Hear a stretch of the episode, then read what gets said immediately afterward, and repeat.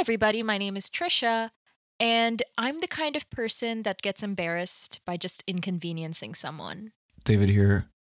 I think it's high time Rihanna releases a new album. 2016, man. And this is Conversations with Bright Ideas. Let's go. Conversations with bright ideas. So I was having this conversation with a friend of mine, and for some reason we always somehow divert into the topic of music. He keeps bringing up his point of view on how music nowadays is absolute trash. He always wants to go back into the 60s and 70s and, you know, live off that vibe. If there's anyone that loves the 60s, it's me. If they ever invent a time machine, the one place that I'd go to is 1969 Woodstock, baby. I mean, I'd be there. Just mosh pitting. exactly. I mean, literally every good artist played over there. And uh, but the thing is that his viewpoint always annoys me to a very minute extent. And I'm not entirely sure why. So one day I just thought I'd sit down and I'd think this through. Obviously, this always comes down to the quality of music that we have. And the thing is, there has always been good quality music and there's always been trash music. That's just something that's always been there. And obviously, music is a very relative thing. Like everyone's taste is very, very subjective. So, like me criticizing one genre is obviously It's a difference of opinion and not factual. exactly, exactly. Obviously, one person's trash is another one's treasure, right? So I guess Wow, okay. just just a very relative thing, right? but I'm I'm talking about real bad taste. You know bad music when you hear it. You can always point that out. or rather, if I can phrase it better, you know music is bad when society has deemed it bad. Not necessarily though, right? Because I mean, obviously, if like the pitch is off and the tempo is off and the key is off. Okay, and- but then that doesn't make it music, right? That's just noise, right? But then again, even p- people respect good noise as well. I mean, you listen to like a genre like shoegaze, and that's just basically a thousand layers of guitars over each other with a bit of drumming and some person humming in between. I mean, that's basically noise, but people respect that sort of genre. So, okay, my point is it's a very relative thing. It's very subjective, and obviously we can't be criticizing it that way. But I feel, I feel that uh, I feel good. I feel that the main difference here, at least in this generation, at least in this time frame, is the supply of music. Now, I'm not going to get into the economics of it, of like supply and demand, but you turn on a radio and 65% of the time, you're not going to be happy. So that's not a factual statistic. I just picked that out of the air. It's just our own experience. Exactly. You turn on the radio and you're most probably not going to be happy with the song that's playing. And there's nothing you can stop about that. Obviously, they play it for certain reasons. It's commercialized. Exactly. And uh, when we talk about, you know, the 50s or the 60s or the 70s, the supply of good quality music was a lot more prevalent back then. And the thing is, almost every song that was released was relatively good in its own way because to be able to record music was a big deal back in the day. You know, to, to book a studio, to be able to invest the amount of capital that you have into the recording. And it, it was a lot more different back then because it was all analog, right? It was recorded on tape and to be able to mix music, it, it would take so much more effort and so much more mastery and so much more skill to be able to do something like that.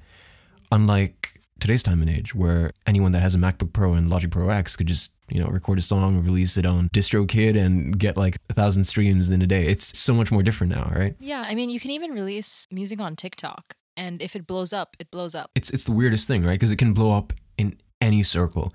It can be on YouTube because of a good music video. From what I've noticed, a lot of people get into certain genres like contemporary or alternative rock because of the music videos. But that's basically the essence of it, right? So every year the supply of music it increases at an exponential rate. And I know we keep talking about the increase of things at exponential rates, but that's just the way it is, right? And that's just the way that technology has helped us to embrace that sort of culture and increase.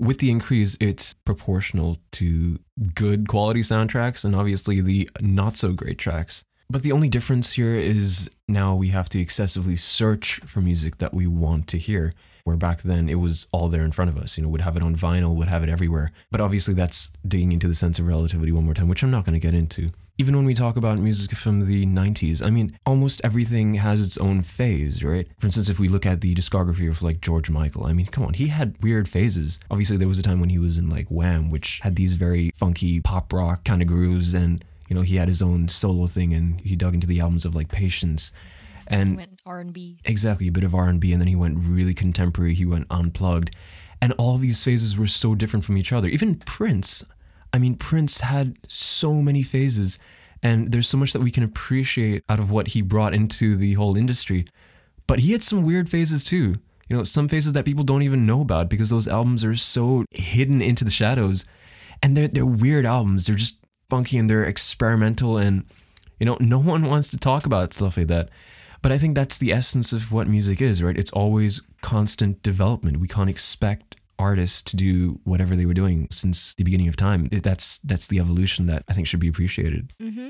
Mm-hmm. Yeah, I totally agree. Because what is creativity then? Mm-hmm. You know, if not changing, if not trying to do something different. And I think that's something that we can appreciate with music Mhm. and something that we can actually hear for ourselves, you Yeah. know, and we can relate to different genres of music when we are ourselves Mhm. going through different stages in life or going through different changes. And I think that's something that really resonates with us as human beings. And I think that's something beautiful. But yeah, you were talking about like the surplus that we have of artists um, and music. I do understand why people say that oh i wish we could go back and, and i wish i could live through the grunge era with kurt cobain and Mhm. you know all these amazing artists that are no longer with us but we have great specific genres nowadays i do enjoy some of it um, and we've come up with these new genres that can only exist after the 2000s Yeah. because again of better technology and better accessibility and things like that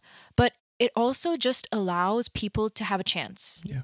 and to explore something for themselves Mhm. which is amazing. You know, you get to tap into a zone in your brain which you normally couldn't do before. If you were a good singer, you were probably just a good singer back in the day. But now if you want to, if you're a good singer, you can explore that and it's not as expensive to do it, you Yeah. know? Like you said, if you just have a MacBook Pro, even if you just have GarageBand on your MacBook, that's more than enough. Mm, Yeah, true. And if I wanted to listen to all the music that was released, um, let's say in the past six months, I don't think I'll be able to get through it. Yeah, it's not possible. It is not possible. So, from let's say, okay, let's talk about 2019 as a year. I would never, ever in my life, if I was to go through all the different um, music platforms, it would take me millions of years to get through just the music of 2019. Okay, not millions of years, but it will take a long time. Yeah. And imagine storing that music physically, Like in vinyl. like with vinyl or with CDs or, you know, actually having a physical copy of that. That's just not feasible Yeah. at all. hmm And and I think that's where Spotify and Apple Music came into the picture. Obviously, Napster was the pioneer in this whole thing, Mhm. and Yeah. they changed the industry Mhm. right to make it what it is today. But it's it's amazing how they were able to commercialize something like that. Because if you think about it in the past, right, as an individual, you pay such a small fee for an unlimited plethora of all this music. Whereas Mhm. back in the day, to be able to even listen to one album, it took it took an investment. You know what I mean? Yeah, someone had to buy the album and then you could burn it into a different CD. and then okay, just that's that's it. pirated music. That's that, we're not getting into legal streaming here, but yeah, it's it's crazy. And obviously, it took a lot more than just the investment, right? But it took the maintenance to be able to maintain vinyls is not. It's not a joke. Uh, you know, cleaning out that static, making sure it doesn't get warped, maintaining it in the right temperature and whatnot. It's like taking care of a child. It's a big deal, and I know because I have a couple of vinyls myself. I mean, not a couple, a couple of hundred, but yeah, I've seen your collection. It's pretty cool. and and I mean, these things are commodities to me And some of them, the ones, some of the ones you have are originals, Yeah, right? Like from, from the '60s the and 60s '70s and 70s. Yeah. Yeah.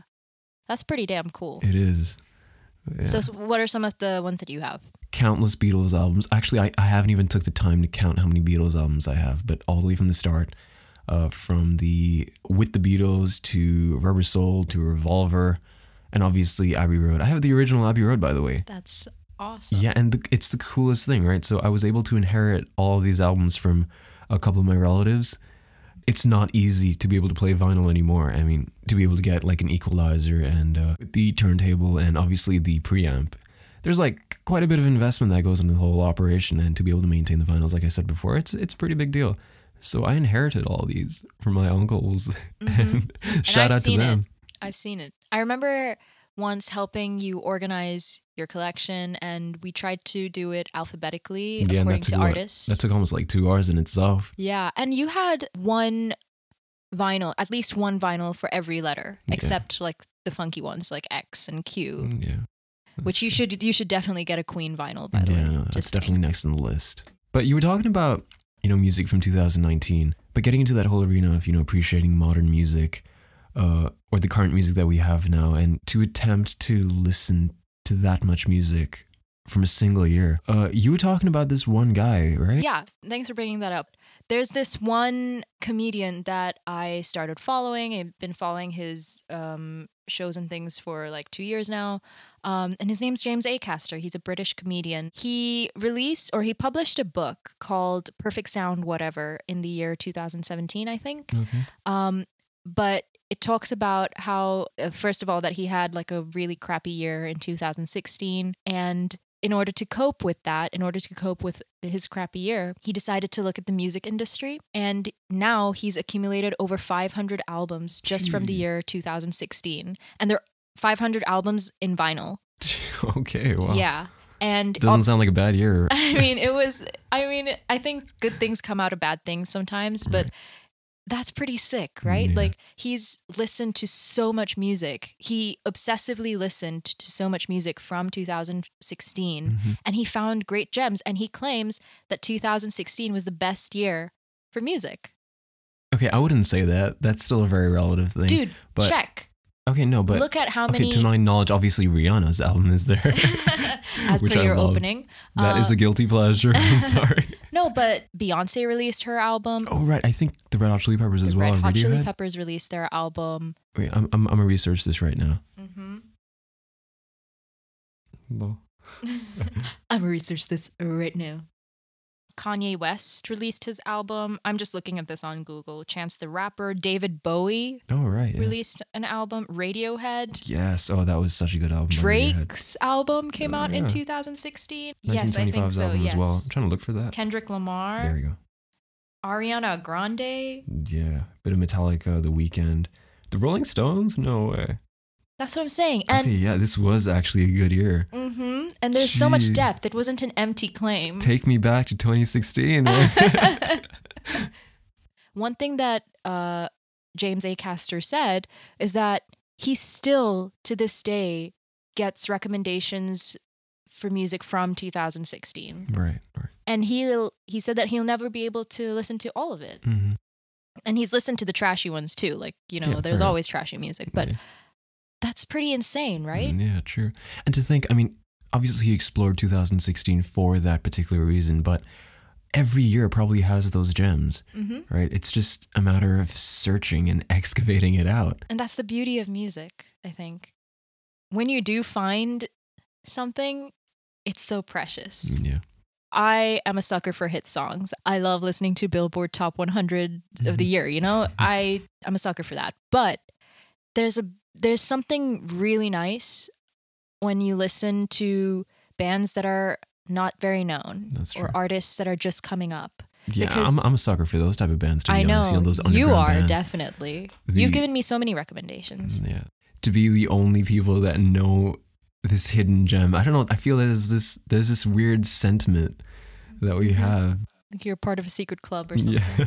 Or it's just you have this knowledge that nobody else does. And Maybe that's just a hipster move. Maybe. I don't know, but there's something about finding good meta canon music out there. hmm Because there's just so much of it. So Yeah. when you do find something that you like, keep it Yeah, true. or share it. What's your view on finding good music and keeping it to yourself as opposed to telling everyone around you? Because obviously it would be beneficial for these little underground bands to have that, you know, to have more recognition in this case. But when you keep it to yourself, obviously that level of sentiment still stays with you and, you know, you hold it precious to yourself. I, I don't know. It's, I think it's a very sensitive topic, maybe, but No, it's i i get that. Um when I really like the music and I've listened to it enough that I'm comfortable with my relationship with the song or whatever or my connection rather with the song Right. or their album or whatever, I'm open to sharing it cuz I know it like spoke to me or I feel we're taking this to like a spiritual level now. I mean, but I think music is, you know, very much connected with spirituality. But anyways, that's like That, that's that's a way different topic. yeah. But I also do like keeping music that I find to myself Mhm. because, like everything else in the world, music taste is something that people judge you by. Yeah. Dude, getting the aux cable or connecting to Bluetooth in someone's car is one of the most terrifying things that is someone serious can go pressure. through. like if you think your examinations were pressure, I mean, this is real pressure. People lied when we were young. but yeah, so that's why. So I like keeping some of my music taste to myself. Um, Are you gonna go on a ramble on your K-pop liking? no, not in this episode. I think it deserves its own one. okay.